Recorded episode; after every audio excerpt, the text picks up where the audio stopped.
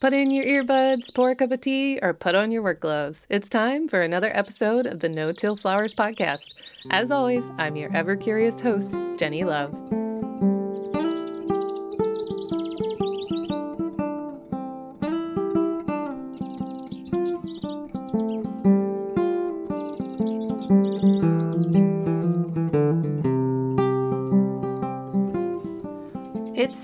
Starting time. I'd venture to say that this is what we growers live for. Watching seedlings grow in the depth of winter is the best mood lifter, am I right? It definitely is for me. Those of you in the southern hemisphere are likely gearing up for your late summer sowings as well right now of those cool annuals. So it seemed like such a great time to take a deeper dive into seed sowing with my old friend and seed starting pro, Lisa Ziegler. Lisa literally quite literally, wrote the book called Cool Flowers on starting seeds for early spring crops. If you don't have that book already, you should definitely try to get your hands on it, though it's generally been sold out lately. So hopefully you can find it somewhere on the internet. Um, Lisa has been flower farming for 25 years and runs a seed supply house through her business, The Gardener's Workshop. She's also the host of the Field and Garden podcast, which you should definitely check out if you haven't already. She is a wealth of knowledge on myriad topics, so you can always get a lot of good information out of Lisa. Several years back, when Lisa and I were both on the conference circuit as speakers, we did a talk together for the Association of Specialty Cut Flower Growers on seed starting. It was a fun talk because we compared notes about what made for successful seed sowing um, in each of our own contexts. So each of our farms is unique and how we start seeds is different. And it was cool to compare notes on our context. I wanted to revisit that conversation today here on the podcast and add more to it with a dive into some of the natural inputs that can help improve germination and seedling vigor, a la Korean natural farming and Jadam, um, and just some of the other things that we talk about here on this podcast so much. And I know you nerdy types out there will be eager to hear. We talked about so many important things in this show seed storage tips, having a living soil as the foundation for seed sowing, growing on temperatures, moisture levels, proper timing, how to add biology to your starting mix, how to add critical nutrients and plant hormones naturally, and even a little bit about sowing by the biodynamic calendar. Before we get into that lively conversation, though, I wanted to put my quote unquote recipe for my seed sowing into a really easy to access spot here in the intro in case you want to refer back to it later without having to hunt through the entire show for it. I talked to Lisa about why I add these things, so stay tuned for that. I just want to give you the really quick, down and dirty recipe at the moment. So, at my farm, we use organic Pro Mix as the base material for seed starting. And to dry Pro Mix, we add bagged worm castings, a pint or two of that, depending on how much Pro Mix we're using, and a very fine biochar. The product name for that is Rich Mix Humates, but really just any sort of fine bio, biochar product would work. Both of those are meant to help with keeping moisture evenly available as the seedlings grow in the trays or the soil blocks. When I have good quality, well aged compost on hand, I also add compost to this mix. But sometimes I don't have good compost on hand, so then I don't use that. So that that's optional, but definitely if you have some good, well aged, high quality compost that you know does not have any any herbicide residues, then you could also add that. All right, so all of those dry ingredients get mixed together um, prior to adding any sort of liquid. And you want to mix them dry so that they get evenly distributed. Once you add water, everything gets gunked up. So mix all of that dry. Then separately in a big jar or in a bucket, depending on how big of a, of a scale you're working on here, um, I mix together the liquid ingredients, kind of like making a cake. You know, you, you mix all the dry ingredients and then you mix all the wet ingredients and then you put it all together at the end. So the liquid ingredients for this recipe include um, fresh worm castings, which are going to get added to water. So I take about a golf ball size of fresh worm castings from my own worm bin. So these are not the bagged ones, these are fresh worm castings and I dissolve that in about a gallon of water. So one golf ball size of worm castings to one gallon of water.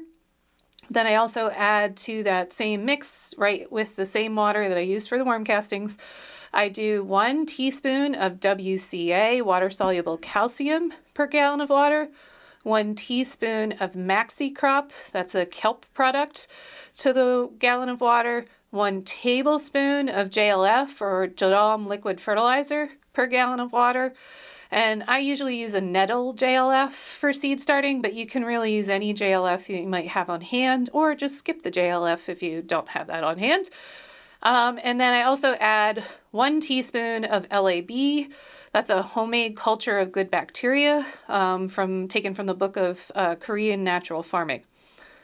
These liquid ingredients are all mixed together in the jar or the bucket and then added to the dry ingredients, and it all gets stirred together until the moisture level is pretty even throughout. Now you have a seed starting mix that is teeming with diverse life and heaps of soluble nutrients that those little seedlings can soak right up to grow big and strong. Uh, by the way, I have used this formula in both plastic cell trays and in soil blocks, so you can use it for either of those if you want to. If you'd like to have that recipe written out, so you're someone like me who enjoys the written word over the spoken word and you can understand it better, um, if you want that recipe written out with more detailed instructions and explanations for the ra- ratios and what exactly each of those ingredients is, Join the Regenerative Flower Farmers Network, where I've posted an article all about seed sowing regenerative farmer style. Membership in the network also goes towards supporting the making of more podcast episodes here on No Till Flowers. So, win win all around. You get a great article. I get a little extra support for the podcast. Um, and like I said, we're going to talk about all of those topics as we dive into this conversation with today's guest, Lisa Ziegler from the Gardener's Workshop.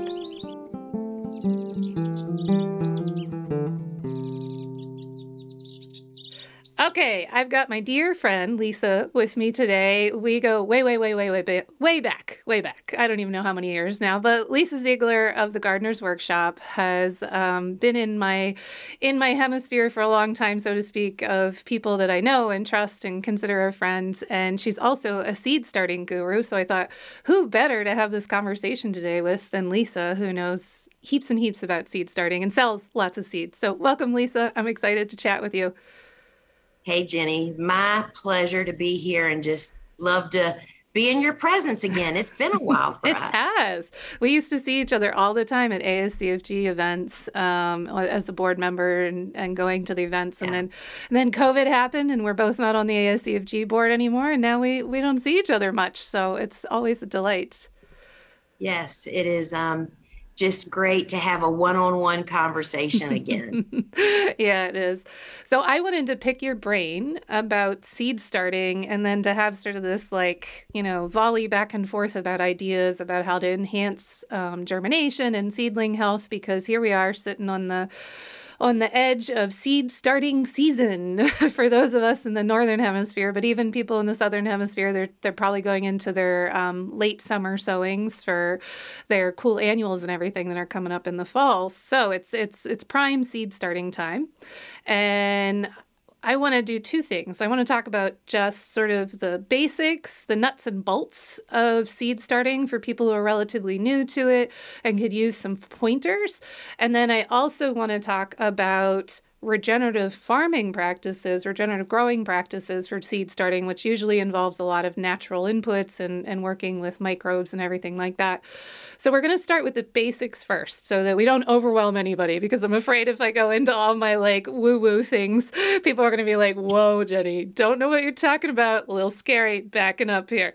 So let's start with basics, Lisa, which I think you can really help me um, tease that out for everybody. So, Let's start with everybody just got some massive seed order from, say, the Gardener's Workshop or GeoSeeds or Johnny's. How should they store those seeds in your experience? What's the best way to store them so you can keep them fresh and germinating really well? Sure. And so I think you have to really step back and say, how long am I going to store these? Am mm. I going to be starting them in two or three weeks? Or am I going to be sitting on them for a longer period of time? And um, the cue is to keep them cool and dry Mm. And I think that's something that I didn't really have a grasp on is like how much humidity is present in your house or um, that type of environment. Because I always thought, well, I'll just, you know, leave them in my kitchen cabinet, right? and that's probably okay for short term storage. But um, if you, like so many people, are buy more seed than you actually are going to sow at one time, particularly if you're succession sowing, right? Um, then you want to just think how to keep them dry and cool. And um, we really kind of focus on that as seed sellers. You know, we're always trying to um, ensure that all of those practices are in place. Nice. Yeah, here for me, that involves I get because you've got like massive warehouse full of seeds. I I have a nice little box of seeds, and for me, I store them in my cooler, um, so they stay nice and cool and they stay dark, and so they're not exposed to daylight. And then um, the other thing I do is, you know, when you buy a pair of shoes and there's that little um, desiccant packet in the bottom of yep. that, or you could buy like kelp to eat and stuff. That also, there's a lot of products that have those little packets. So I just yeah. save all of those. and there's like 25 of those packets in my seed box, but it, it really helps with retaining or um, not retaining, but uh, soaking up moisture so the seeds don't get it. Yeah, we actually sell those desiccant packets oh, you do? for people that need them. Yeah, the bigger ones. Okay. We actually sell the same ones that we use. And yeah. um, because that really, that was like the start of my learning how to store seeds, it's yeah. like, wow, you know, maybe we need to be concerned about moisture. This was way back when, and that was the recommendation to us um, was to use those desiccant packs. So yeah. yeah, for sure. And that is, I mean, it's pretty interesting sometimes how those packets get full feeling, they get tight. Mm-hmm. Well, that's moisture. So yeah, yeah, desiccants yeah. definitely recommended. Yeah, that's why, especially if you're if you are storing your seeds in like a cooler or a refrigerator, there use there's usually a fair amount of moisture in a cooler or refrigerator. So you don't want to just like put your seeds in there and be like, oh, they're fine because they're cool. No, you also right. have that second part. You need to keep them dry. Yes. That's what the desiccant yep. is. Yeah. Okay. For good, sure. Good to know you sold those. I didn't even know that. So, um, I mean, yeah. it's one of those inexpensive little things yeah. that you ought to have them. You right. know what I mean? Mm-hmm. Like you, that's just one of those things you'll use it if you have it. So yeah. yeah if you don't, uh, for those listening, if you don't um, have the desiccant packet and you and you do let moisture get into your seed storage area in some way, whatever whatever container you're using, you'll notice you'll have moldy seeds. And once you have moldy seeds that are kind of sticking together and got a little fuzzy stuff all over them, they're just they're just not going to germinate. You might as well throw the packet out. I mean, maybe you'll get two or three to germinate, but it's really as a professional grower, you can no longer rely on that seed packet. So you might a lot as of well, energy to waste. Yeah, it really is, and money. My goodness. So yeah, for sure. Yeah. So how long as a professional seed uh, supplier, how long do you think is generally an okay time frame to think that you could store most seeds successfully and still have germination? Now, bearing in mind, as I'm sure you're going to say, it depends on which crops, but what, yeah. what would you say are some time frames? Well, it 100% depends on how you're storing them. Mm-hmm. Um, and so, generally, I mean, for us, we move seeds through so quickly. We have really quick turns mm-hmm. for mm. that purpose. But as a grower, I mean, put aside my gardener's workshop and me, the flower farmer, if I'm storing them properly, at least two to three seasons yeah. if they're being stored properly. And the easy way to figure out are they good seeds is to do a germination test. Right. You know, wet paper towel in a warm inside a little plastic bag on warm um, heat mat or in a very warm situation um, and germ test them. You know, mm-hmm. do 20 seeds and solve the mystery before you actually try to sow the seeds. And, you know, I mean, for me, frankly, back in the beginning, if a seed would have had 50% germination, I probably would not have thrown it away. Mm-hmm. I would throw it away today. Yeah. I mean, seeds are the, I mean, unless you're talking a high dollar seed, um, it's just your time is so valuable to waste that much space. And, you know, I am not all about double sowing, yeah. you know, I mean, yeah. that just gets crazy. Yeah And double sewing, it, it, does serve its purpose sometimes, but it just means that you have all this additional work then later on where you either have to yes. tease them apart or pinch them out, or you may still have empty cells and all that stuff. I agree with you. At this point, if I think a packet doesn't have a solid 70% germination, I'd probably still throw yeah. it out because it's yeah. just too much work. Um, and I, I'll just echo that, yeah, here I generally will store most of my seeds for three seasons before I start thinking, like, oh, I should probably get a new batch of that in, except except for anything in the carrot family. I get new seed every year because carrots just don't store, and that's things like Daucus and Ammi and um, Orlaya, all that stuff doesn't really like to hang out for very long. Yeah. Huh. I guess, you know, it's so funny. There's just certain seeds because I do have a, an inside hook yeah. for seed supply now, right? Um, I never have to sit on seeds because we start, I start all three of those. And um, I did not realize that they have a short shelf life. I mean, I'm very keenly aware of straw flowers and larkspur. Oh, yeah. Straw flowers is another good one. Yeah. Yeah, yeah, that's one I struggled for so long. I'm so glad you brought up strawflower because people have asked me and I forget I forget sometimes these hard lessons I've learned. I spent like 3 years earlier on in my growing career trying yep. to grow strawflowers and I was like, what the heck? These things have such terrible germination rates. What's wrong? I don't know. I just and I literally gave up on straw flowers for like yep, I did like too. five seasons. Like I, I, just was like, this isn't worth it. And this was before you could buy straw flowers as plugs as readily as you can now, at least the interesting colors.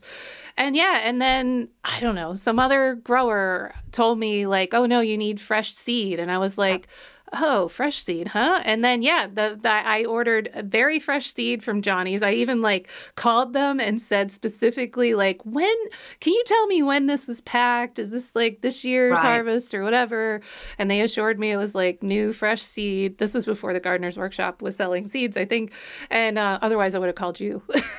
but I and I was like, okay, I'll give it one more shot. And lo and behold, like 100% germination then. Like yep. it's just about yep. the freshness. Yeah we're doing some straw flower testing right now, yeah. some seed, and it's so interesting that some 100% just yeah. about, and some uh-uh. No. And you, you knew you got old seed. Yeah. You know? Yeah. Oh, that's, I mean, yeah. yeah. So it's so quick. How I'm always quick to blame that it's operator error on myself, you know, to say it was me. But it can, in fact, with some seeds, be is it viable seed actually? Right. Yeah. And I'm glad you mentioned larkspur because I also have a terrible time with larkspur, but mostly because it's not because it's old seed, but just because I have bad soil for direct sowing and larkspur needs a lot of times to be direct sown. Some people claim they can put plugs in, but yeah. I've never been successful. so yeah. yeah. that but maybe I've started um, saving my own seed of larkspur so that I don't have to spend money on something that generally just doesn't germinate very well for me. and we'll see. It's getting better, you know, year after year. so, um, all right. So we've talked about freshness being really, really important, um, and talking about storing them cold and dry is also important. Now let's talk about the actual sewing process and what it is. Just some of the basics. So, um, proper timing is huge, don't you think? Like knowing when to sew it. Yeah, and I say I, I would say that there's a, a step before this. Ooh, oh, do tell. People need to. I mean, I know that. I mean, we typically are only starting annuals. I mean, that's the, the lion's share of our crops, right? So the next step is is it a cool season hardy annual or is it a warm season mm. tender annual? Because that leads you to when you have to start this. Because no, totally agree. I believe that timing is everything from oh my goodness, when you start the seed to when you plant it to when you yeah. harvest it and the whole nine yards, right? So I think that that's an under um, so under mentioned step very often is that I mean I get the questions all the time. It's like people that want to sow bells of Ireland that live in the South in April. It's like, it's like well, ours are like 30 inches tall. Yeah. You need to like pin that packet to your calendar in the fall if you if it fall sows for you or much much earlier in the spring and so yeah timing is everything so um, I, I, don't even think I've told you this that I'm in the middle of a book project. oh, wait, is which this okay for on air? Many, I, I, can't divulge much information, okay. but I will tell you that that is something that I talk about. It's Ooh. like you just really have to before you even get all lathered up about Yeah. seed starting you got to like divide your seeds Right. cool and warm Yeah. yeah And that is I, that's something that so many newer growers, and we've got lots of newer listeners or new grower listeners um, on the podcast here. Like you just think like I'm starting seeds. Period. Like that's it. It's like one big broad statement. I'm starting seeds, and and and so many newer growers don't realize that there's a ton of nuance to starting seeds, which does, like you said, it begins with understanding when the seed wants to be sown.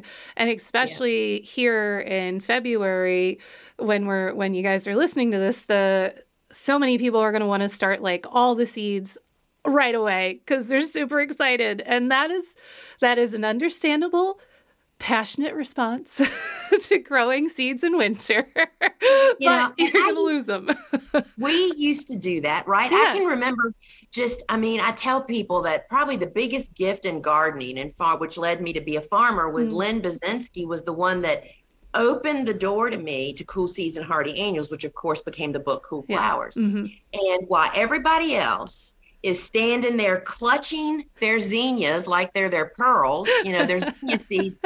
Those of us that understand that there are seeds that can be sown Mhm. when it's cool to cold and be Yeah. started and planted out, you know, figuring this out just brings so much more fun yeah and success Yeah. to start seeds, right? You know? Yeah, So, you yeah, feel time- like you're yeah. you're you're you're winning instead of of losing. You know, when you Yeah. when you plant those zinnias in early February, but your last frost date isn't until May, that was literally a total waste. You will maybe limp across that last frost date line with these seedlings, but they're going to be so sad and they'll never make a good crop. So it's better to understand. So this time of the year, so we can give everybody like a little nugget to chew on.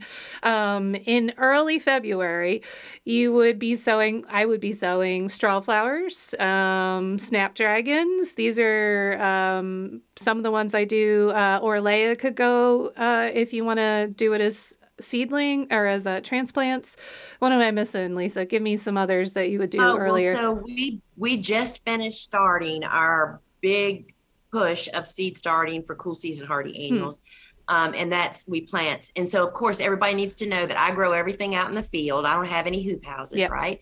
Um, so we plant tons of stock, Hmm. straw flower. We start a lot of the um, sweet Williams that don't need vernalization, like Amazon is my go-to. We start that, even though we planted that also in the fall. It winters over for us, um, and I'm also sitting here thinking also the um, annual baby's breath. Do you grow that? Oh, I don't, but I heard you Oh, talk Jenny. about it last year that Oh you my loved gosh. it. You will. It's white. I mean, it's like Yeah. it is. It. I don't even want to call it baby's breath Yeah, because yeah. everybody thinks they know what that looks like. It is the sweetest, and it is super cold hardy. Okay. I would almost be willing to. What are you? Are you six or seven? Uh, uh, uh, technically seven, uh, maybe a little bit six B, but yeah, seven I feel pretty safe in now. Yeah. So, um, so we have some of that. I'm just thinking what's growing in Yeah. there in my room. We just have so much stock and straw flowers Yeah. growing because we Yeah. start them by the colors, you know. Right. Um, but techni and calendula, Oh, yep. mhm. Billy Balls, Craspedia.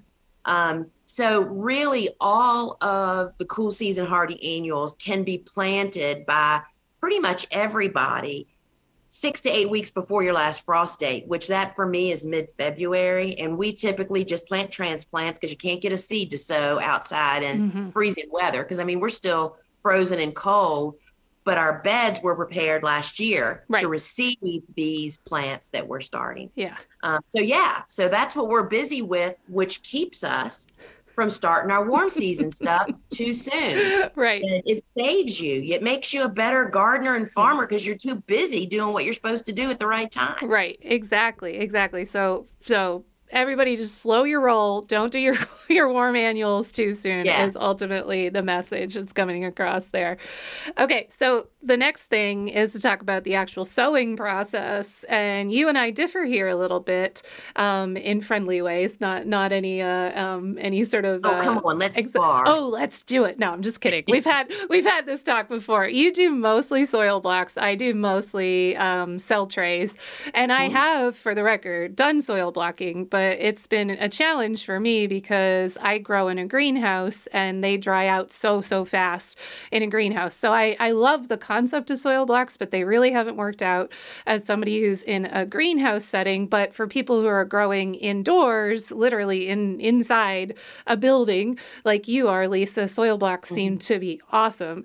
And there's lots of ways to skin that cat in terms of like what are you putting in your soil block or what are you putting in your cell trays um, but let's talk about your soil block mix exactly what are the ingredients for that you don't have to do the whole recipe but what are the ingredients you're putting in a soil block Sure. Um, so it's really pretty simple. It's kind of like a pound cake. Um, it's just peat moss or cocoa fiber, your choice. Although I do find cocoa fiber definitely dries out much more quickly than yeah. peat does.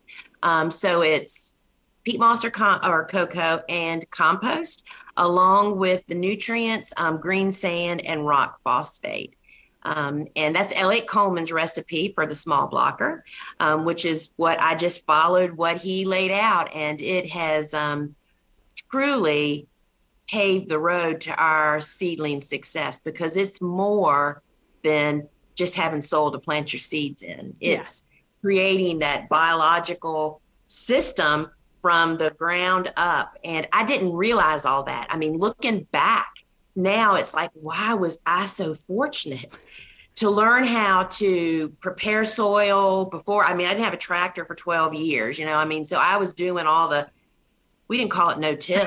I know, know, that's a new buzzword. But that's kind of what happened. And we used tons of compost. Mm-hmm. And um, yeah, so that's what our blocking mix is made out of. It is not non-sterile. We I don't want anything sterile in my organic world, pretty much. Yeah, amen, and sister. I and I believe that has a huge impact on your. I mean, all you have to read, you know, the book, the, the Bible that got me started, the gardening book, is Eliot Coleman's New Organic Grower. And when he explains why it works, it's like it makes perfect sense why our seedlings are so deep green, why they are short and stocky and they grow so fast and they hit the ground running. And, you know, I am a firm believer that a healthy transplant leads to more cash mm, in the end. Amen.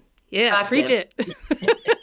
Preach it's it. true. Yeah, it's true. So um, there's been lots of studies, and then also if you're just a grower and you've observed, you'll realize this that the first, like I think it was, I think it was maybe the first two days. Now I got to go back and find the study. I'll, I'll try to find it and put a link in the show notes. But I think it's the first two days of the seedling's life literally sets the trajectory for that plant for the rest of its life. As in, like, if it doesn't get exactly what it needs and the way it thrives, you know, the right temperature, the right amount of moisture, the right nutrients, the right microbes, um, all of that stuff. The first two days are so, so important to how productive that crop will be ultimately. Like, will you actually make money off of that? So it's so important to really spend time and energy on understanding seedling health and what you can do to enhance yeah. seedling health. So it's not just about getting that seed to germinate, which I think is where we all start, where it's just like, oh, yay, baby plant, it's here. And you like, you feel like, wow, I did it.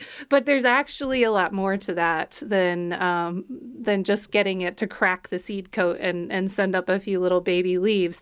And that's, I think that's really what I wanted to kind of dive deeper into with you, Lisa, was to talk about this idea of how we can set our seedlings up for ultimate long term health. Um, I liken it a little bit to like mother's milk. When a when a, a mammal baby is first born you know it it gets its mother's milk right away. And in that mother's milk there's all sorts of you know microbes there's uh, hormones there's nutrients that are only available for a short amount of time. And it's that mother's milk that really enhances um, and boosts the baby's immune system and then it's it's also that mother's milk that feeds just the right nutrients to it to uh, be able for that young young creature to grow. And it's exactly the same with seedlings. So now we have to figure out what is exactly mother's milk for seedlings well and you know i think it's and y'all we did jenny and i did not talk plan this out. I mean it's so no, funny. this is totally impromptu. While we do things pretty differently as every farmer does um, the bottom line is the same. First off, when you were just saying that about how those first couple of days after the birthing of a seed, where mm-hmm. it goes, I mean, I just talk about birthing seeds. It's like being in the presence of that happening is yeah. just like the most that's why people start way more seeds than they need. That's why people, and I'm going to pick on men because my husband used to be one of them. He only needed five tomato plants, but he started 300 right. seeds. and it's because that it's that miracle, right? Yeah, of, that energy of it. Of that. But what I wanted to say is when you were saying that about how how that seedling is being, how the environment that it's in. Um, where you can probably maybe overcome the struggle if that during that two weeks if you worked really hard at it later in life to try to make it up you want to know what else is like that?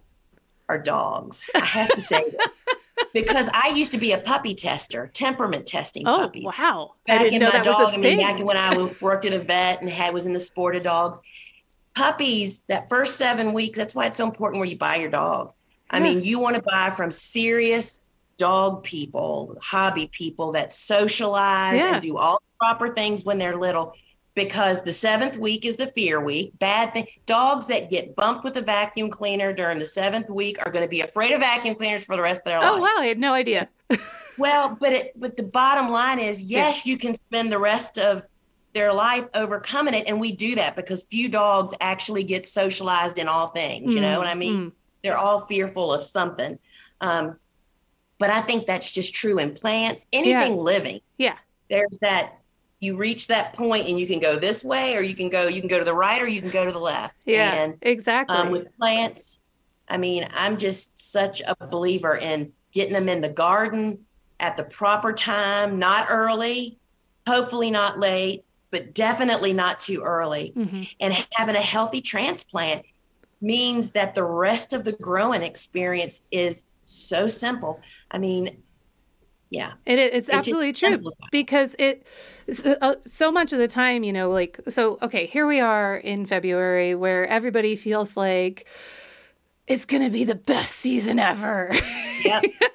what a myth. uh, yeah it is myth for the record. But what we do right now can translate to come august we have plants out in the field that if we really pay attention like you said like with the same with dogs. If you if you socialize them do all the right things in the first seven weeks that'll be an easy dog for the rest of its life. The same way if you raise a healthy transplant right now and really yeah. focus your energy and possibly your money on this moment in this in this um, young seedling's life when it comes august you won't have as much weed pressure. You want to know why? Because that plant grew up and put a big canopy yeah. on and shaded out the pl- uh, uh, out the competition.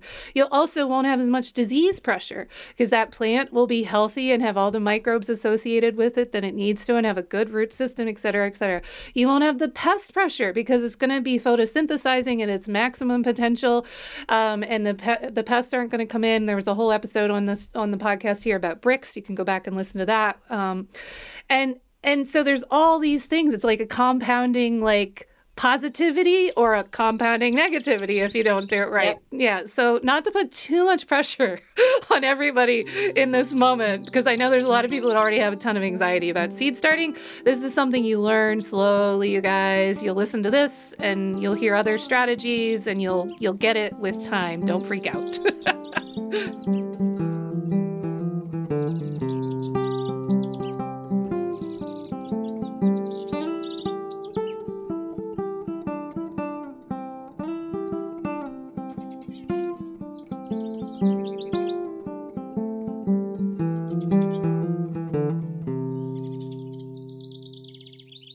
only way you're going to learn is by doing it and screwing yeah. up. I mean, how many I think I was on a live one day where, and somebody asked me, they were so uptight about their, it was the, it was probably right before the polar blast. Oh, yeah. Of December of 2022. yeah And so many people that had fall planted cool flowers were so deeply concerned, as I was, mm-hmm. you know, I mean, mm-hmm. it was the wind. Yeah, the we wind. Had two and a half days of blowing 40 mile an hour winds. Mm-hmm. And um, somebody was just really freaking out and I said, Y'all, do you have any idea how many tens of thousands of plants that I have killed?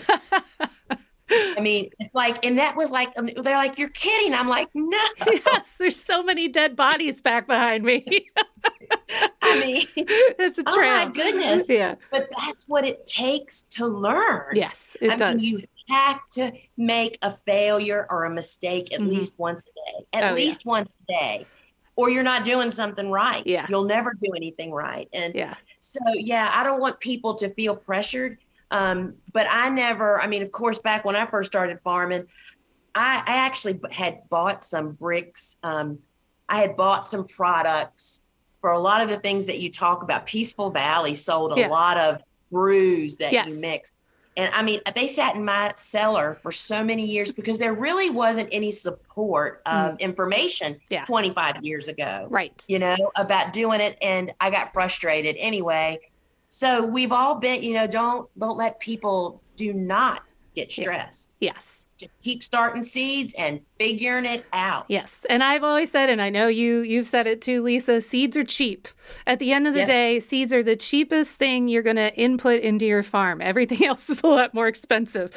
But seeds are cheap. There's right. obviously a couple fancy extra expensive ones out there, but even right. the really expensive ones, frankly, are not that expensive. Um, when you come right. down to the like per seed price, we're talking like a half a cent to like two cents each, so it's not so bad. Um, and and so you might as well you know test your test your mettle on those on seeds instead of buying in a bunch of expensive plants and then failing sure. with expensive plants which is a lot worse so fail with seeds i guess and i think um, given your seedlings you know i have I have tweaked you know i grow in a grow room i don't have a greenhouse as we've mentioned earlier and I just have an easy control on the temp air temperature in there and have lights and I mean when you just figure out your space mm-hmm. um, it just does make it so much easier. I feel the frustration of people that are trying to start inside of a home um, where they like you know you've got to have at least like a pantry you have to have a, an enclosed area that you can kind of control it a little bit more than the corner of your kitchen. Yeah. Your family's gonna you know cry uncle if you try to you know mess with the temperature too much. But i think it's worth figuring that out because that's been my key to success i feel like you know mm-hmm. i mean? But when we were starting 100,000 seedlings a year throughout the whole year, throughout the, all the seasons, I mean, we killed a lot of stuff doing that. you know what I mean? We figured yeah. it out. And, yeah. and I do think that us being flower farmers, Jenny, because we're starting volume, that gives us an advantage. The person at home that's just starting a few yeah. or a new grower that's not quite starting as many, um, it's not quite as obvious when you obviously made a mistake. Right. you know, um, yeah. So I understand that struggle, but don't be discouraged. Just yeah. keep on. Keep Just trying. Keep, keep, trying. Yeah. Yeah. And you brought up a good point um, in terms of the actual, like, the germination stage of things. Having a super controlled environment is hugely, hugely helpful. Um, so you can control the humidity, you control the temperature just right. And so for me, what I've done here is similar to you, actually, is I do start all my seeds inside of a quote unquote germination chamber, which is just a germination room, which is my cooler. Normally during the flower growing year, I, you know, that's my cooler. It's a highly insulated space. And so it's very easy to flip a cooler to become your germination space in January, February, and March before you'd have right. flowers and need them, because then you can just really dial it in um, and just put some lights in there. And that's been hugely helpful to me since I've I've moved to that system. But there's also plenty of uh, YouTube videos and and know, plans online for building a, a taking an old stand up well, our old freezer. I don't know whether it has to be a stand up freezer initially or not, but taking an old freezer, um, like a deep freezer, and turning it into a germination chamber. Which, mm-hmm. so if you're somebody who really doesn't have space and you're new to this, but you're kind of handy, all you need is find a place that's got a junk freezer. You could probably get it for free. And then you need like a crock pot and you need some like shelving in there. And then you're good to go. And you can germinate thousands and thousands of seedlings uh, in that environment. So look that up, you guys, if you haven't ever heard of a germination chamber like that. Um, yeah, it's there's it's amazing the things you can do when you're kind of desperate. Yeah, when ingenuity, baby, ingenuity. That's right. That's right. That's yeah, right. yeah. Somebody recently told me oh, I'm gonna botch this saying, but I it was something about like constraint. It's not. It's a. Uh, not necessarily necessity it is the mother of invention but constraint when you're limited is when you think bigger actually that's when it like forces you to think bigger is when you have limitations and i kind of love that I kind of think that's really true. You know that when the highest dollar per square foot I ever reaped on mm. my farm was back when I only had two quarter acre gardens. Yeah. Then it, you start expanding and getting more spaces, you lose that concentration of effort yeah. and just milking something for all of its worth and getting everything out of it. So I totally believe in yeah. that. Yeah. Yeah, absolutely. Um, okay, so We've got, I'm kind of losing my train of thought with all where I was headed with this trajectory. So we've got, oh, the germination, like controlling the conditions. And this is going to be different, everybody, for different crops, depending on whether it's a cold, cool season crop or a hot annual season crop.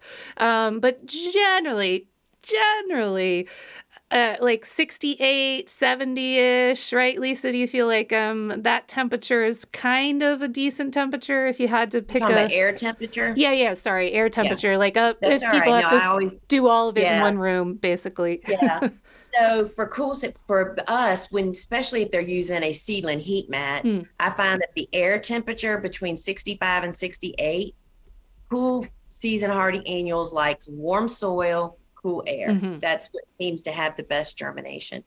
And then once we start warm season stuff, we drive that temperature up in the room because um, they they need more warmth. Some warmth, yeah, yeah. But now, how do you manage to grow the shorter, stockier seedlings if it's a warm room? Like, do you drop the temperature then? Because a lot of times, for those that don't know, there's something called DIF, D I F, which is the difference in temperature between if you are growing outside, daytime and nighttime temperature. When you're indoors in a super controlled environment, you often want to um, kind of uh, control diff because that's what creates whether plants get super long and leggy or they stay nice and squat. And for the record, you generally want more squat seedlings yeah. because they're healthier. A lot of times people say, like, look, my calendula seedlings are like four inches tall. To which I say, oh boy, just start over. you know, if they're like those long, wimpy, wispy things. So, how are you keeping yours short and stocky? I mean, in the greenhouse, I feel like it's a little easier for me, but in a room, how do you do that? So I really just we keep it cool when we're growing cool season hardy annuals, the air temperature. Um, and what part of my room is like a 10 by 10 room mm-hmm. and it's mm-hmm. got lots of windows, which we don't rely on those windows for light. Um, it just happened to be built that way. I didn't, you know, I was very inexperienced when we built this building. I thought that that was going to contribute, but in fact, it didn't. So when we're growing cool season hardy annuals, um, we leave the door open to that room, to okay. this big room that I'm sitting in now. And so that kind of keeps the temperatures from actually climbing in there. Um, and, you know, frankly, we just, we have grow lights that are right on top of the transplants. We, there are surely, I'm just trying to think who, I mean, sweet peas are one of those crops mm. that we, we germinate them outside now in the, mm. in the cool as Farmer Bailey talks about, um, because they do elongate. You can't keep them short. No, you can't. It's the temperature. it's the temperature that's yeah. driving them.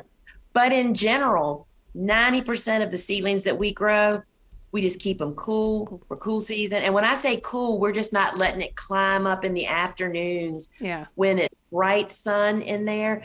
Um, and I'm sure that there are crops that that would make a huge difference. The diff would. Yeah. in general, we just don't find that to be a real problem. And again, that's just another. I mean, Jenny, you may or may not know this, but I'm a pretty simple person. I just try to find what works Yeah. for the mass. Yep. And there's some things that it just doesn't work well for. And I either say, well, get on down the road. We don't need you in our lineup. or I try to figure it out like we did with sweet peas. Yeah. Um, but it's just trying to keep the temps from climbing when it's cool and stuff. Um, and the hot stuff just will take it. Yeah, absolutely. I, I'll echo that. Just keep it cool. Like slow, you know, cool and slow is the way to go instead of fast and hot. Um, seedlings that are grown too hot, they just never. You really, you just can't shrink them. You know, like if they get this Ugh. long, weak, stretchy stem, you know, Ugh. it's it, that that there is a seedling that will never really be productive. It will Trash always 'em. struggle. Add them to the compost Yep. bin. Yep. I mean, I am so quick to throw out. You know what? Uh, who else? I was trying to think who else has that problem. you know, because we start tons of sunflowers. We start sunflowers every single week, and depending on what the weather's doing outside, as far as early in the season, we will we start them all indoors in plug trays on heat. Then I would pop them on Hmm. the floor under my lowest shelf that doesn't have anything on it yet, Mhm. with a grow light above it. Those sunflowers will get so lanky. So oh my leggy. god! It's, I mean, and it's like you can't, you don't have enough money to pay people to plant them Nope. because they are a nightmare and they don't ever perform. Yeah. That's what I think people need to understand. Yeah. We've tracked it. Healthy transplants produce more abundance, taller stems, better quality. Puny transplants struggle, make you crazy, you pull your hair out, Yep. and then in the end you don't even have that much to show. You'll have some flowers, but you'll think, why why are these blooms so much smaller? Yeah. Why are they just not or they fell worse yet, fallen victims to pests? Yeah. Well, guess what? It was your seed starting Right. process that caused that to To happen. to and it. I just wish somebody would have told me that Yeah. 25. So wait, what's years. what's what's your your secret for sunflowers starting indoors now? Because I so I try to do this like really early uh um sowing of sunflowers indoors because what I do is I interplant them with my Mhm. overwintered dahlias. So I have these dahlias that stay in the ground, Right. and when we uncover that dahlia patch in early April, there's all this open space that's not going to have anything really in it, you know, for Right. another month. So I can get this like early succession of ProCut Horizon because that's a 60 day sunflower. Um, but I have to start them indoors first. And sometimes they do fine. And then other times they're stupid leggy rats and I'm so annoyed with them. And I never really understood what the difference is. Do you have yeah, a specific so, trick? I mean, we uh, our plan is always to get them in the ground when they're two and a half weeks old. Okay. I mean, you go days. That's that's for our environment. We say two to three weeks, but for us, Bobo has perfected at two weeks. They're about, I would guess, four hmm and a half inches or so, and she can pull the stem and it pops right out of the cell pack. Um, and it, the timing is really, really important. And if we, and obviously that early in the year, you wouldn't be setting them outside um, until it's time to plant them, Yeah. or you put them in a house, I guess. Um, so I would start them inside on heat, and the minute you start seeing necks coming up, get, them under out. grow lights grow Okay. lights right on top of them. But have don't start them until you're about two weeks out from when you're going to uncover those dahlias, um, because Bobo has said she's the planner here. Mm. It is easier, even if she has to dig a few of them out of the cell pack with a little wooden um, plant, like a popsicle stick. Or a butter knife. it's butter knives so work annoying. great. Yeah, and you know, I mean, it's so annoying, but she said it's easier for me to have them a little earlier to have to do that than to have those tangled up. I mean, those twisted necks, they go in Post heat now. yeah. But yeah, it's a lack of light Yeah. and sitting in trays too long, and they're impossible. Yeah. I think I think what it is is I've probably started them. Well, it's like you know it's tricky that time of the year because I'm. Yeah. It's like when will it? Because sunflowers are a little frost tolerant if if you do it just right. You know you got to put the frost cloth over them, harden them off right. I know Jonathan Leiss um, and Megan have have mastered that um, at Springforth Farm. So I've, I've tried to replicate that, but you know, it's still, it's early April. Who the heck knows what's going to Yeah. happen with the weather? And it was probably the years. And I wasn't really thinking about, yeah, it's even just that one extra week spent in a cell tray is, you know, that's when they're not going to do it right. So yeah, and you know, as you, sunflowers are so much more hardy. We get sunflowers um, two weeks before Mother's Day. Wow. Planting them outside. I mean, they are cold hardier than we think they mm-hmm. are. And we start. We have a big. I do them, um, and have a lot of people that follow along with us and do it. Um, it's just amazing under that row cover how early you can get those boogers out there. Yeah. As transplants, right. obviously. As transplants. Yeah, because the soil's too cool for the record. Don't yeah. go direct seeding your sunflowers yeah. in April. that is not sure. going to work. For That's sure. just bird food. That's what that is. so all right so we talked about timing um, in terms of uh, you know not starting too early and the temperatures and stuff but one other thing i want to mention about timing which I cannot really articulate very well because I'm not that good at this yet, but um, is biodynamics, like sowing by the biodynamic calendar, which is what I started doing. We started doing at my farm, I think, two years ago now. I, for the record, I am no uh, wealth of knowledge about biodynamics. I had a wonderful episode back in season two with Erica and Ken from Teton Full Circle Farm. That's a biodynamic flower farm. You should listen to that if you haven't already. But I, the one piece of biodynamics that I've been able to implement successfully, because it's a very complex system, I guess is the right word, system, practice, I don't know religion, possibly, uh, but it's a very dynamic thing and it's complex. And I frankly have yet to wrap my whole brain around all of it.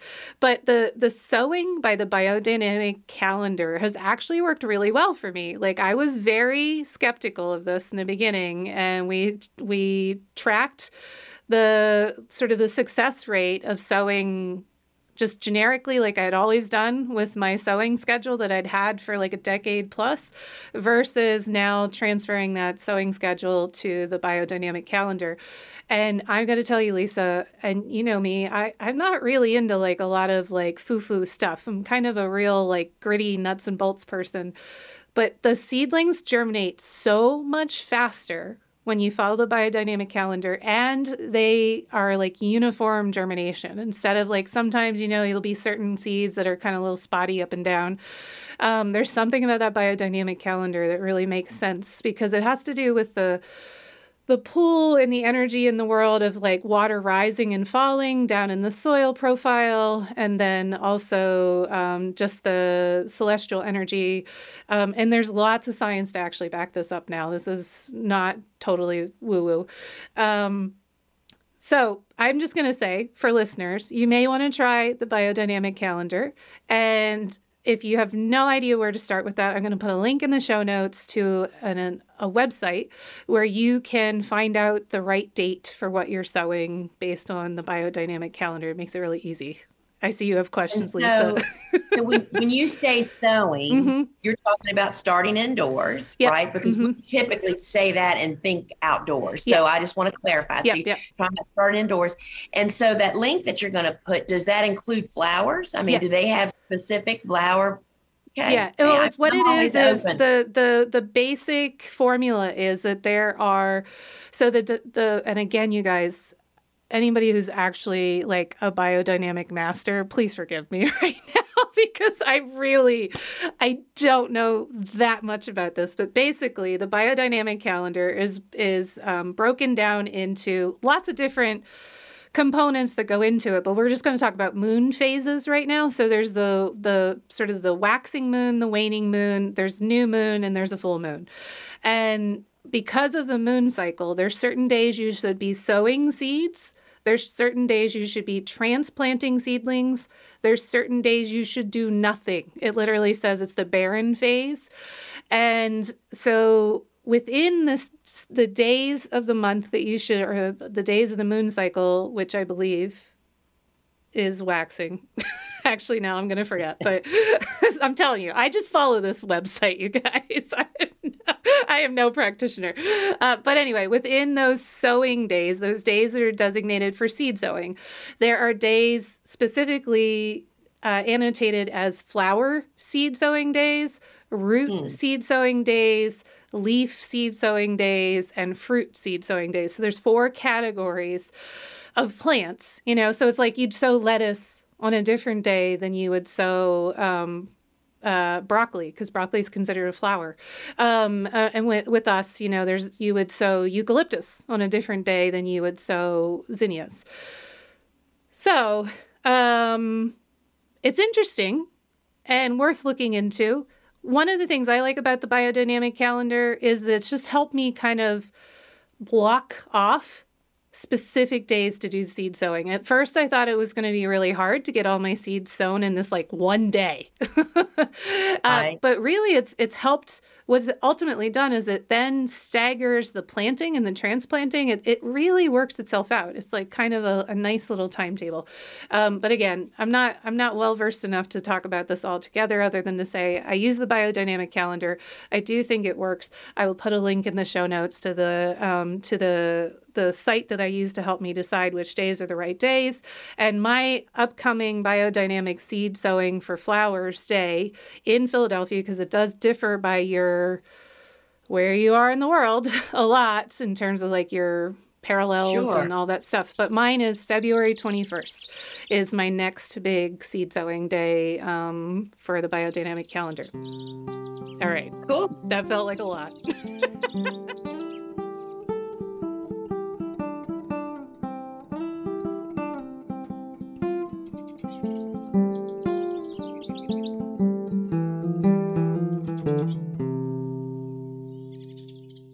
To talk about um, natural inputs as well, uh, just to bounce across some of the things we've already talked about, Lisa, in terms of like what you can put in that soil mix, what you can spray on young seedlings to help with the germination, that mother's milk concept that we were talking about. So, when I say natural inputs, that's a term we use in regenerative farming, which basically means usually it's something you make yourself, but sometimes you buy it. But it's a lot, a lot to do with like a homemade thing, and it uses just natural inputs, natural ingredients to make this thing. Um, right. Or you could buy it in. So uh, one of the ones that I use uh, for seed starting is well, I'm gonna I'm gonna actually back up and refer to Korean natural farming and Jadam. These are two practices again, systems that talk about this a lot. And um, if you haven't already, go back and listen to some of my other podcast episodes about Korean natural farming and Jadam. Um, and that's where a lot of these inputs come from. So there's something in KNF, Korean Natural Farming, called uh, WCA. That stands for water soluble calcium. This is an input that you can make yourself at home using eggshells, and vinegar. So eggshells, and I use an apple cider vinegar. You could use a brown rice vinegar, not a white vinegar. Don't use a white vinegar. You basically need sort of like this raw vinegar that has all the microbes in it still as well. Right. And you um, just put um, the eggshells in the vinegar for a week or two, and they extract the calcium out of the eggshells. And now you have a liquid um, calcium feed for your young seedlings. And we use it for everything at our farm, not just that. I will put a link in the show notes to a recipe for how to make this specifically. But essentially, seeds and seedlings, once they're born, need calcium uh, to create good, strong root systems. And this is just an easy way to put calcium into the mix. Lisa, do you use anything that's like a calcium additive to your mix in any way? Is that the green sand maybe, or do you know if there's green anything? Green sand is a micronutrients, and I'm just sitting here looking at, um, and it's full of a lot of good stuff, but it's yeah. got a broad range of micronutrients. Plus, me has obviously got potassium in yeah, it. Yeah, right. Um, and so our we put rock phosphate, which is actually colloidal phosphate, mm. um, and it's just it's in a form that your plants can actually utilize yeah. it. Because one of the struggles that we hear people, you know, back when I started soil blocking literally a quarter of a century ago, you could go to the big box stores and find green sand and rock phosphate right next to the bone meal on those shelves, you know, where they had the the uh, the individual mm-hmm. ingredients um, to do it, and that's no longer the case, right? I mean, as we have kind of phase these out. But no, I have not specifically added any calcium um, to that stage. And again, I guess for me, using soil blocks, mm-hmm. the growing time is so short. You know, we shave about a third of the transplant growing time inside. Um, that I may try it. Yeah, You no, know, I, you never know. You, you never know what you're missing until you try something, right. right? But I mean, up until we just we've had healthy grape seedlings. Mhm. Would I love them better? Of course I would. You know, right. But right. for me, if the wheel doesn't squeak because of the broad, especially I know people that don't have help like you and I do, Mhm. sometimes it's hard to see these little bumps that you can do that can really add richness to your process, Yeah. but you might not even be able to recognize, much less do it. So, Right. Yeah, and idea. everything I talk about here is just like these are things that studies have shown increase seedling health, but it doesn't mean you have to do all of them. Always, obviously, loads of seedlings are grown without all this Right. extra fuss. Um, this is just that sort of like that idea of adding a little bit of mother's milk to to the process just to get them extra extra revved up. So various studies have just shown that um, calcium enhances um, the germination and then also will lengthen the the radicle, that very first root that a seedling develops. Um, when calcium is present, specifically in studies, they've noted that the radicle lengthens much more quickly um, and just in general is longer. And therefore, with that longer, healthier radicle, that means the seedling's able to absorb nutrients and water faster, you know, so it'll it'll Or rev it up. That makes perfect sense. Yeah, so that's what the calcium's about. Then there's also kelp or seaweed. That's another stimulant for germination, which I'm suspecting is in that green um, green sand somehow or another. I don't know. Something like this is probably present already Right. for you. Um, You know that um, what was so interesting years and years ago when I was out traveling on the road speaking, I um, followed a guy in a room. You know, it was breakout sessions. He's not a farmer. His name was Paul Tukey. He was an organic lawn care professional. He Hmm. used to have a show on Home Garden TV, and he starts his talk off by telling why he's not on Home Garden TV anymore. There was no advertising dollars Ah, in his show. And but he shared the secret of these amazing lawns that they would grow. And they sprayed this after they sow the, the seeds, mhm. which are then um, lightly covered with compost. Um, but then they sprayed them with either seaweed fish, um, a, a lower dose Mhm. than what your bottle actually says, um, or a kelp like liquid.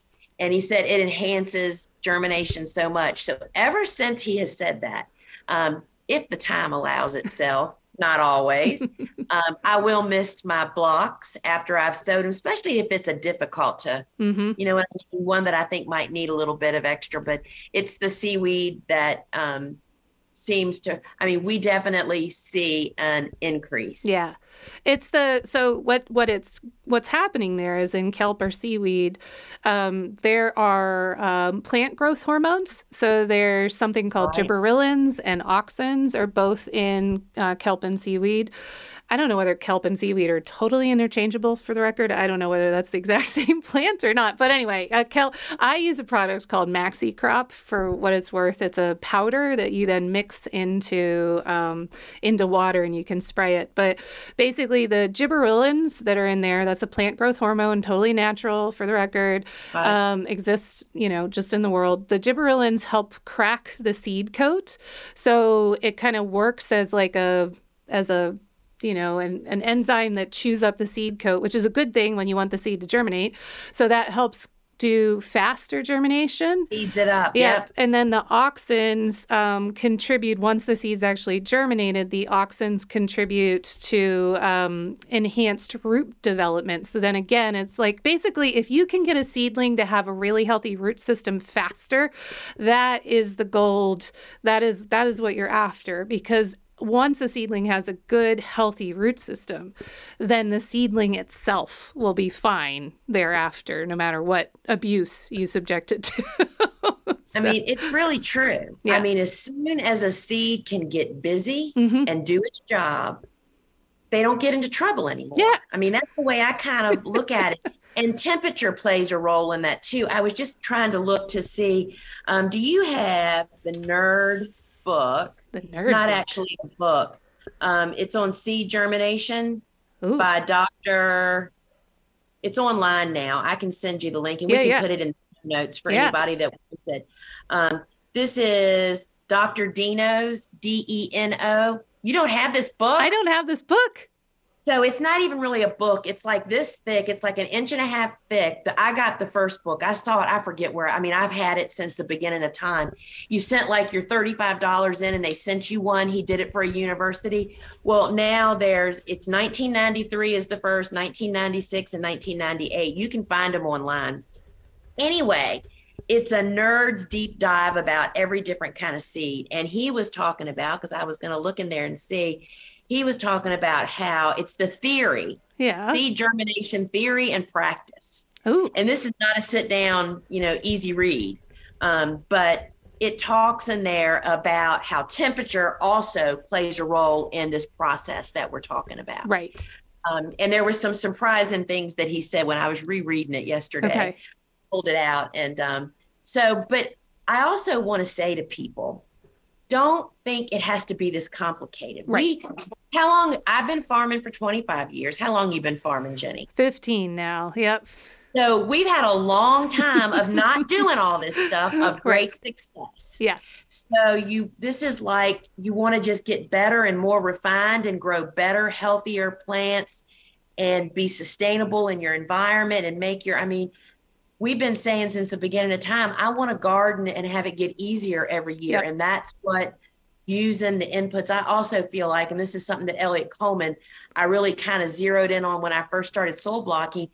That killer soil blocking mix that I use with all the plants I'm transplanting out in my garden, figure out how much input into your garden Mhm. soil that ecosystem Yep. is. And that's, it's just really, really important. And I think people just undervalue. I mean, I'm so glad that we talked about seed starting because I think people think it's just getting a plant big enough to put it out in the Right. garden. Exactly. Yeah. But And there's it can so much. start that way. It can, it can, but there's also lots of listeners to this show who have had time and some experience to to get to the point where they're ready to up their game. yeah. And when you when you Awesome. Create this soil mixture, this living soil. For the record, ultimately, a, a seedling started in living soil that has lots of good um, good inputs to it. But soil that's also rich in biology, like you said, Lisa, you put that Yeah. into your your soil out in your in your beds, and now suddenly you've just transferred and amplified all of that goodness Yeah. out into your bed. And you do that season over season over season, and you really make a huge difference in what you have out there. So that's why I just wanted to go into into the detail of it a little bit but not to intimidate anybody either.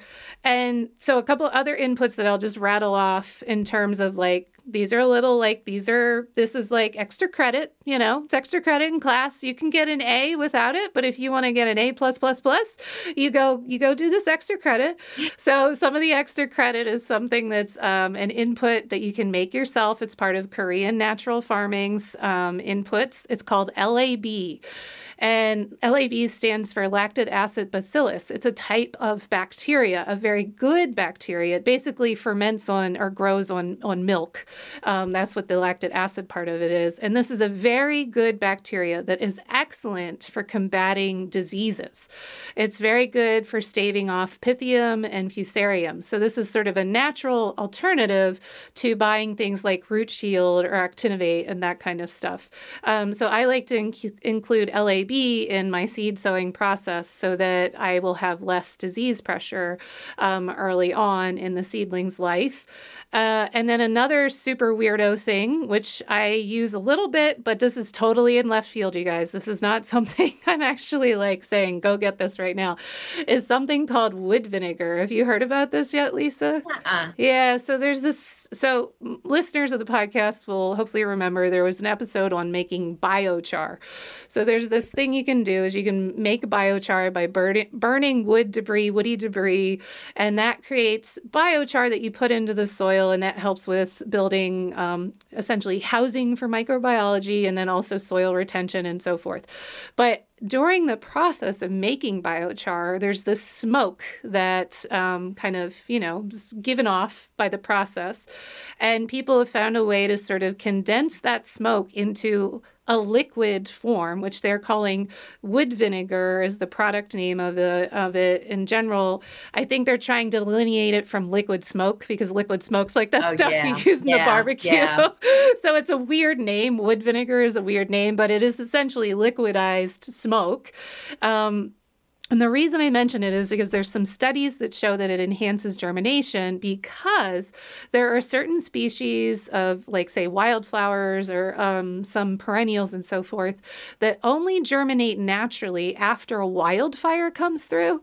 Um, yes. And the wild and the fire, the smoke triggers their germination. And so I just thought I would briefly mention wood vinegar because apparently it can help aid in germination of some of the like trickier perennial stuff that maybe sometimes yeah. we wanted to germinate and we're having a hard time with. So I don't personally Interesting. I, yeah, it's weird. I have a bottle of it that I've been sort of playing around with. I don't I can't sit here and say like you need to use wood vinegar. I, I really don't have enough like faith in it, but it is something worth mentioning it for the total nerds in the in the audience. to see what that's yeah, about. And I think the more you start seeds, the more things like this you start, you mm-hmm. want to get better. You want to yeah. perfect process yeah. and yeah. um yeah so it's awesome yeah so the last bit that i will say for and you do this too in your mix um, lisa i know is we got to get microbes in there. We do not want a sterile environment. There's too often, for whatever reason, somewhere along the way, a lot of horticulturalists, a lot of gardeners got brainwashed into thinking you should have sterile, like a sterile space. You need sterile soil, sterile seeds. You have to like sterilize everything, get rid of all germs, quote unquote. But in reality, seeds have evolved with specific microbes like that are like their co-pilots. They need these microbes to understand that it's time to germinate. Like they can't right. if they don't have them. There's a really cool book i don't know if you've read it yet lisa it's by Jeff Lowenfels. He's the guy that did the teeming with bacteria teeming with microbes yeah. teeming with fungi the teeming the teeming books. Yeah. Uh, teeming guy. yeah the teeming guy. And he just came out with i think it's called i think this one is teeming with bacteria. But in that, he talks about how seeds have evolved so much with bacteria. Like there's all these studies that show how important that bacteria is to them. So we do not want to sterilize our seeds um, because you're going to take away what they need right. to germinate. And then you also want to put them into an environment with lots of life, you guys. lots of life. like so much life. yeah. And you know, it's just, if you just kind of stop and think about it, it's like, gosh, you want to put this teeny little living thing mm-hmm. on top of this iceberg. Mm-hmm. I mean, that's the way I look at it. I mean, it's like there's nothing there to support it or to help it or, yeah, it just made perfectly good sense to me. I mean, I just, yeah, Totally agree. Yeah. And for you, you put um, compost in your soil block mix, and that's your source of microbiology um, yep. in general, right? Yeah. Yes. And how much? How, good quality yeah. compost. Yeah. I think that's the key. I wanted to say it's like you need to have a good, well aged compost, um, not new raw compost or compost that's got lots of weird, big, chunky bits in it. Do you screen your compost right. when you put it in? We well for soil blocking, you pretty much, I mean, should screen to. everything. Just yeah, you just it's just easier to do it. Um, and, you know, I've often told people it's like, all right, it's February. You might not be able to get compost where you are right now. That's really great, but you should buy it right now to have it for a year from now. Right. You won't have to worry. So if you get a year ahead, you know, I am a firm believer, and we don't even use manures anymore. So with the herbicide yes. issue, um, but we used to get our manures and let them and we would compost them for a year we didn't depend on other people's word to do that um, but yeah the compost you just have to really screen it um, and then we store it so that it you know stays healthy and alive and um, yeah yeah, I agree. Getting compost in a year in advance is the best way to do it, to let it sit yep. there and, and compost. The other thing that I always worry about with compost, and you, you hit on it, but I'm just going to say it for the record for everybody um, you need to do a, a, essentially a germination test in the compost before you go making 5,000 soil blocks and seeding those soil blocks because compost these days can come with herbicide in it, a residual mm-hmm. herbicide that will just kill everything. And so if you got in compost and it's not your own compost, now if you made your own compost, you probably don't have this worry. But if it's something you purchased in, you want to you want to just do a seed test on that, a germination test of sorts, which is basically just take about a cup of it. Um, and so I use radish seeds because they come up really fast. Um, just sow some radish seeds on it just to see, just to watch. Do they look healthy when they germinate? Then you're good to go. Thumbs up. If they're like yellowing or they're like they don't germinate or like if anything looks really out of place, um, then you do not want to use that compost in your seed starting mix because then you'll lose all of your seedlings and that would be horrible. Yeah. Um, I've become good friends with Joe Lamp'l. He has the, a TV show called Growing a Greener World. He tells the story yeah. that he used contaminated manure. Oh, it's the worst. He built 16 large raised beds for his TV show. Oh my gosh. I mean, it was a beautiful garden. And they filled the beds up, and all of a sudden, everything started distorting. I mean, the story, you can go to a growergreenerworld.com and look, search his blogs, and just Oh my gosh. Oh, that would have heart- been heartbreaking. Heartbreaking. And then he had to find a way to either get rid of it or to see, I don't remember what his resolve was. Yeah. I mean, I just say to him now, it's like, I don't even use straw anymore unless yeah. it's, you can't find organic straw. Yeah. Because we you have can, friends that strawed their gardens with mulch and then watch their whole garden die. Yep. I've even um, had I I don't know if it happened for sure. It's my suspicion that I got leaves in. Like I use a lot of leaves. I know you use a lot of leaves too.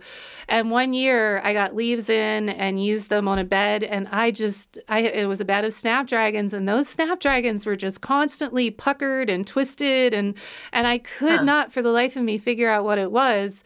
And then eventually I just had to come to the conclusion I think there was some sort of herbicide residue on the leaves that were slowly breaking huh. down.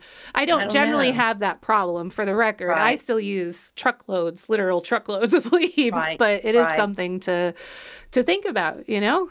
Yeah, it's tough. Yeah. It's getting tougher too. Yeah, it is. So, but if you can get a good quality compost, that's great. Or if you don't want to worry about herbicides, the thing that I really rely on in my seed starting mix is worm castings. So, mm-hmm. um, I have my own worm bin, and you all will want to get your own worm bin too eventually. Again, not something you have to start with right now today, but uh, worm castings, fresh worm castings, are the elixir of life for uh, all plants like every every stage of growth of plants. There's so much amazing science behind worm castings. Basically the gut of a worm of an earthworm is this place where like nutrients are extracted to become a plant soluble form. So it means you get your plants are able to eat the nutrients a worm poops out. That we all kind of know. But then what's also amazing is there's special microbiology that lives only in the worm's gut. And that microbiology is kind of pooped out. with the worm like when it, everything else comes out. And then that's the cool microbiology that really helps enhance plants and their their vigor and their health. Also worms when they poop out also excrete calcium because they have some sort of special gland in their body that like pushes um, calcium out. So that's another thing we talked about how important calcium is to seedlings. So the the there's several studies that have also shown that um, worm castings uh, they they help with disease suppression. So they suppress fusarium and pythium. Those are two big issues when you're doing seedlings, dampening off. Um, and they also enhance germination. There's several studies that show they enhance germination again because seed seeds themselves need those special microbes that will kind of piggyback right. with them and do their thing the trick here is that you need fresh, unsterilized worm castings. So you can buy worm castings, I think, from Home Depot or someplace. Um, I sometimes get them in from Fertrell, my my fertilizer place. You can get those in big bags, but those have been sterilized. They have to be sterilized to be able to be sold mass produced like that. Sterilized, like we've said before, is not good. Sterilized means all the good stuff is gone. So you don't want to use, you can't, it's not like that sterilized bag worm co- uh, worm castings are bad. They just don't have the good stuff in they there. are missing. They're missing yeah. the icing on the yeah, cake. Right, Cake's exactly. In there, the cake's but there. there's no icing. And who wants cake without icing? Let's be honest. For sure. God, I want the ice cream too, for the record, yeah. not just the icing. But yep. so it's really important to get fresh worm castings, um, and this is why every I firmly believe every good gardener, every good farmer needs their own worm farm, their own worm bin. Um, I have one that's just called Can of Worms, is the brand name from. I got it from Uncle Jim's Worm Farm. Super easy to set up um, and get cranking, and they produce tons of castings. It's a really fairly small, like at, you know, in-home system, um, or you can get really big and wild. I had a show with Matt Arthur from BLH Farms. Um, it's the Bokashi podcast show with, where he and I talked about larger scale worm production worm farming. so listeners can go back and listen to that. Matt actually sells the fresh worm castings, like unsterilized, just send you a jar of worm castings. If you guys listening need fresh worm castings, um, that's where you can go until you get your your worm bin set up. But I, I, for the record, just started using worm castings um, and what's called vermicast extract. So that's a process of, of diluting the worm castings into water. I just started using that two years ago. The overall health and disease, the health has gone up, the disease pressure has gone down of my entire farm since I started using this. Like it's it's magic magic fairy dust that you can. So how do you apply it on out in the garden? Yeah, so uh, the easiest way to do it is instead of using the castings, you know, the the sort of like chocolate cake batter looking stuff, you dissolve that in water. So I'll take about a golf ball size of fresh worm castings, put it in like a half gallon jar uh, with water, and I just give it a really good shake, like really, really, really hard shake, shake, shake, shake, shake, shake. Um, and what is on the worm castings is that biology will come off in the water, the nutrients will get dissolved in the water, and there's also something super nerdy but so worth going down a rabbit hole for anybody who wants to, is something called autoinducers, which go to YouTube, look up the TED Talk on autoinducers, and y'all, your mind will be blown. Um, too much to go into right now, but it basically you get those three things in the the solution, and then I just strain it and I foliar feed it around the fire. I just spray it on the leaves. I foliar apply it around so the farm. Yep. But when it comes to seed sowing in particular, I, I do that with that vermicast extract where I just dissolve dissolve it in. There's still a little like schmutz left for the record Right. afterwards. It's not all gone. Um, but I dissolve that and then I just use that as the water to moisten the mix. So when you're going to make your blocks, or for me, and I'm going to fill my cell trays, we use that vermicast extract liquid to moisten the the soil, and then that's just immediately incorporated. As soon as the seed touches it, it's it's it's uh, exposed to all that microbiology. It's amazing, um, and that's probably the easiest thing you guys can do. If all of this sounds really daunting and overwhelming, but you want to start one place, I would say start with using um, fresh worm castings to make a vermicast extract, and then use that as your as your liquid for Watering. moistening the soil. Yep, and then you can use it to water thereafter. Um, I also spray it on seedlings later on. I also mix some of that kelp into that liquid you know like when when i'm making the vermicast extract in the jar i add a tablespoon of that powdered kelp product called Maxicrop and i just shake that around. Um, and so you've added the kelp is in there now. I put a table or a teaspoon sorry not a tablespoon a teaspoon of that um, liquid calcium that wca the eggshell extract i put that in there um, and then I also, if I'm going to use the LAB that we talked about, I put that in there. So basically, I just use all these inputs and I put them in the water that moistens the soil. And then that's so it's actually not a lot of extra steps. It seems like it when you first hear about it. then it's Well, not. until you get all the pieces put together and have all Mm-hmm. Yeah. the stuff. Yeah. Yeah, yeah, exactly. So that's it, kind of in a nutshell. I realize that's not much of a nutshell. it's kind of like a, a really big, big, a big nut. It's a really big nut. Uh, but I will uh, write all this down um, for everybody listening who their heads kind of like swimming a little bit at the moment. I'm gonna. There's gonna be a lot of stuff in the show notes, you guys. So check there. But I'm also going to write an article about this that will be up and available to read on the Regenerative Flower Farmers Network um, for those that want to check that out. And I'll include a link in the show notes to that as well. So, all right, Lisa. I there's so many other things I bet I didn't ask you that I should have asked you about seed starting. Any final parting thoughts about seed starting that you wish you had known? You know, obviously, by the way, Lisa's got an amazing podcast, link in the show notes. You talk about seed starting in so many ways and so many formats. But is there anything that resonated today here after this conversation? Well, I think the thing that people need to remember, and, and it wasn't really obvious to me, is that it's science and it's pretty simple. They need moisture, warmth, um, and some nutrients and light. And when you give them that those pieces, and people struggle and struggle, and I mean, I think even in all seed starting, not just soil blocking, people really struggle with the watering. That is the mm-hmm. biggest. I mean, most often we overwater, we rot stuff. We, I mean, plants are drowning, even though they're sitting in water, you can't see it. They're drowning inside those blocks because they're constantly wet. Yeah. So you just have to work on your technique and you will figure it out and stay simple and learn it and then start ramping up and putting some icing on the cake, you yeah. know, and do a lot of these things. Um, because I think people are just, it's so hard. I mean, it's so hard for me sometimes to look back and think how overwhelming it was. You know, we know so much now. I just forget how hard it was. And um, so we all have to walk that walk, right? Yeah, absolutely. Amen to that. And I'm so glad you mentioned the like soil moisture because that is how so many people kill seedlings early on. The roots roots can't grow without oxygen. So many people exactly. don't understand that air is just as important, if not more important, maybe, to yeah. to roots growing as water is. Instead, we've always been sort of um, indoctrinated with the idea that plants need a lot of water.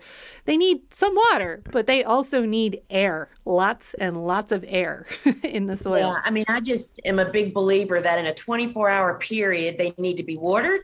They're moist, they're moist, they're getting drier they're dry overnight and they're ready for another drink the next morning. You know, you want that environment that creates absorption and it's warm enough that it dries out, you know.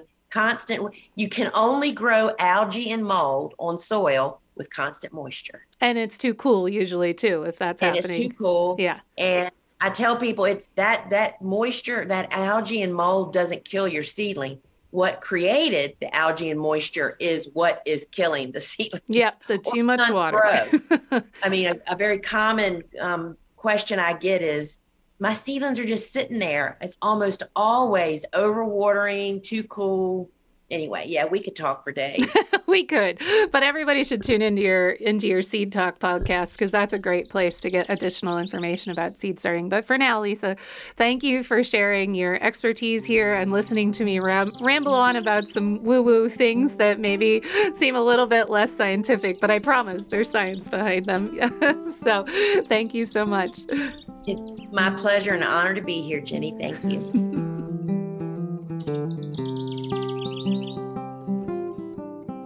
Well, that wraps up another energetic episode of No Till Flowers. I'm so grateful you tuned in and hope you got several new ideas that can help you farm more in step with nature. If you enjoyed this episode, please be sure to subscribe so that you don't miss the next one. Also, please take a second to rate and review the podcast wherever you're getting it.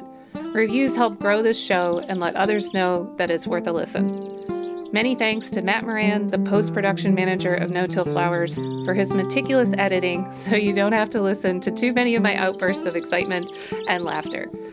Also, gratitude goes to Nikolai Fox for the original music used here on the show. Until next time, remember, it all stems from the soil.